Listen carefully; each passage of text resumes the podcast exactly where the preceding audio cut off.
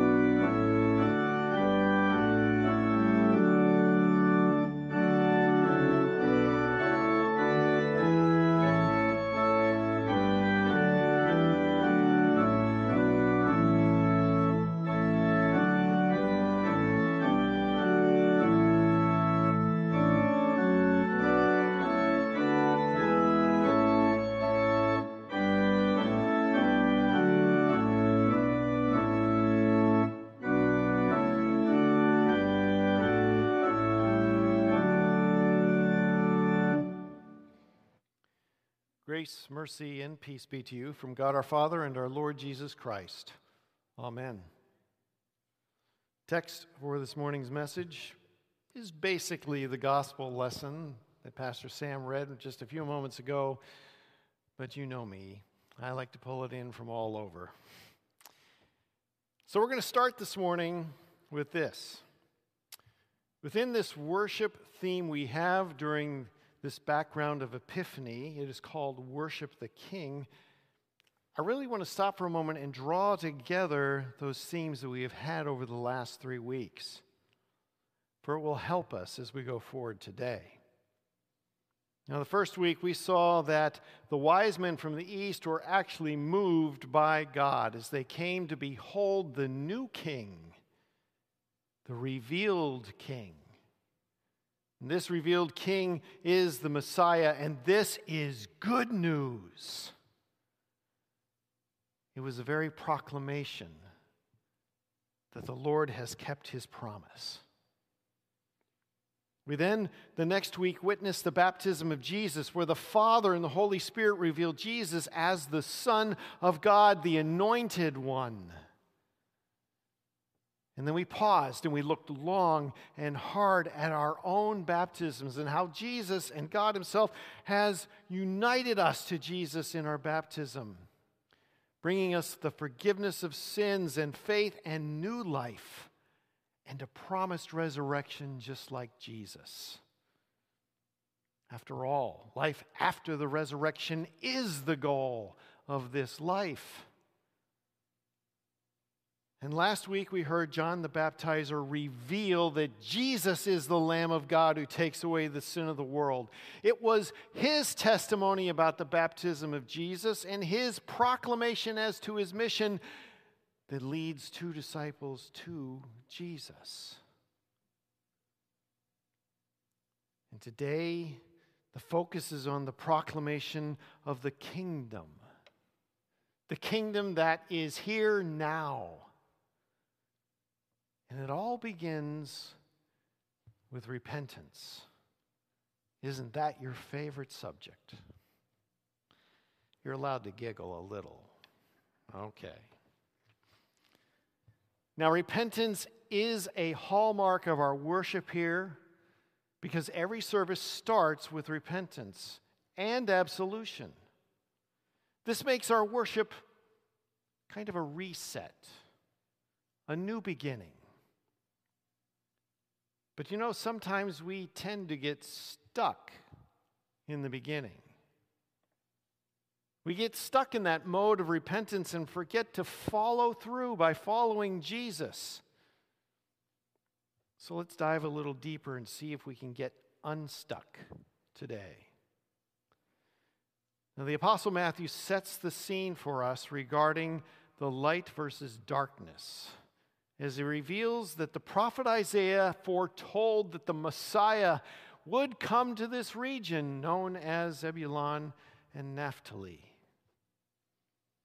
Those are two tribes of Israel, and their land was located in the northern part of Israel, with Naphtali bordering the northern side of the Sea of Galilee. And there lies Capernaum, the city where Jesus makes the home base for his ministry.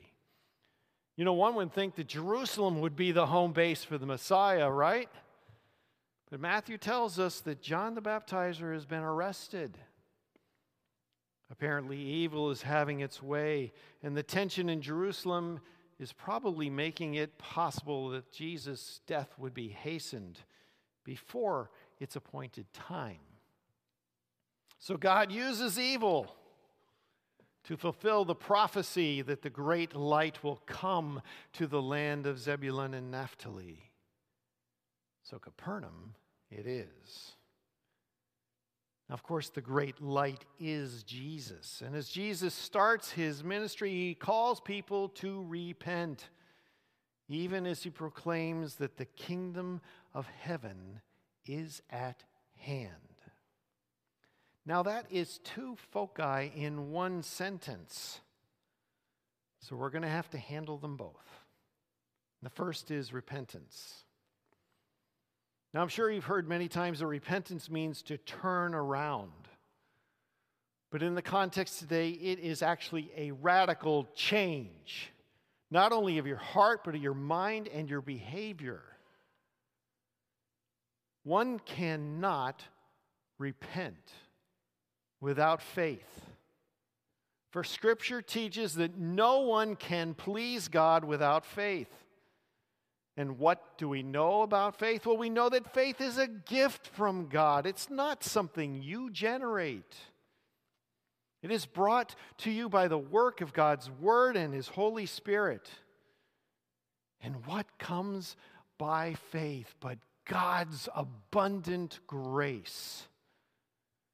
For Paul writes, "For by grace you have been saved through faith, and this is not your own doing. It is a gift of God, not a result of works, so that no one may boast."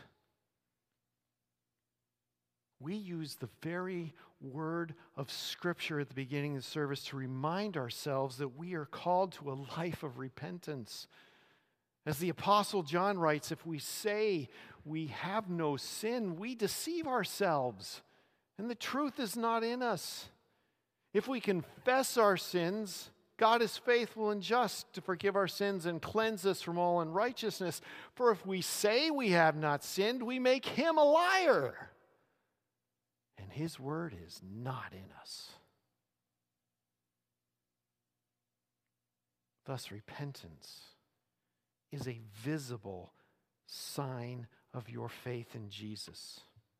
It is evidence that light has broken through into the darkness as Jesus reaches down in your repentance and plucks you away into his marvelous light. Moving from darkness to light. Now, darkness is probably something all of us are very familiar with. After all, I'm sure if you're anything like me, you have stubbed a toe or bumped a knee on a bed frame in the dark. That's something that really wouldn't normally happen in the light, although I've done it too. But darkness comes in many forms. In our New Testament lesson today, Paul is appealing to the church to remove the divisions among you. The division of which Paul speaks is actually a physical division that is wrought by a disagreement that is ongoing. In such divisions, 999 times out of 1,000, both sides have said and done things that require repentance in order to heal the division. But why do these divisions happen? Well, Satan is working, trying to bring all sorts of pressures into our life that cause us to redefine different things as sacred. And when that happens, we build up a hill on which we are willing to die in order to protect them. It doesn't matter if your sacred hill is money, hymnody in the church, or even politics. If your sacred hill is not Jesus, then you need to repent. For unity only comes in repentance. This is why Paul calls the church to repentance by reminding them of the word of the cross. And the word of the cross is this: all have sinned and fall short of the glory of God and are justified by his grace as a gift through the redemption that is in Christ Jesus. Law and gospel. All who believe in Jesus should recognize that all of us fall short of the glory of God, me included, you too. We need Jesus, and it is Jesus alone who provides our redemption. The divisions that we have with one another are a product of our sin. So if you see a division, look for your sin. The only way forward to reconciliation is through repentance, because repentance is that expression of faith that acknowledges that it is Jesus who reaches down and pulls us out of the darkness into His marvelous light. It is Jesus who brings us into new life. Now, this has been a quick overview of repentance, and it is my hope that it helps you to uncover something that may lay hidden before your eyes this morning, something that was right there and you couldn't see it. And if that is the case, well, praise God. And if not, I encourage you to look for that sacred hill and double-check to make sure that it is Jesus' birth, life, death, resurrection, and His promised coming again. For life eternal, face-to-face with a living God forever is the goal. It is the will of God. And if it is the will of God, it should be yours as well. Now, the second focus is the revealing of the kingdom of God. And it is contained in Jesus' simple and straightforward message. The kingdom of God is at hand. Folks, this is a joyous proclamation. Our English language doesn't do the text justice. Jesus is saying something incredible. He is saying God's kingdom is here now. The one who stands before you is the one who brings God's kingdom. He is the one who heals your divisions. He is the one who makes eternal life with God possible. He is the Lamb of God who takes away the sins of the world. He is our living sacrifice. The one who's going to die on Calvary's hill so that we do not have to. He is the one who is present and before you today in His word and sacrament. Wow. 2 weeks ago, we looked at the revelation that came to us in our baptism. We were united to the birth, life, death, and resurrection of Jesus. That death that was unblemished, the required payment for our sins. And today, He unites us to Himself in this meal.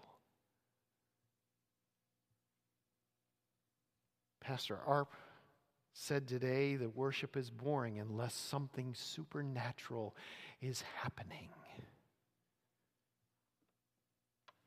So what does this all mean? It means that it's the same for all of us. Entrance into the kingdom of God only comes with and through repentance. It's why Luther's first thesis was when our Lord and Master Jesus Christ said, "Repent," and he was quoting our text today, that Christ willed the entire life of believers to be one of repentance.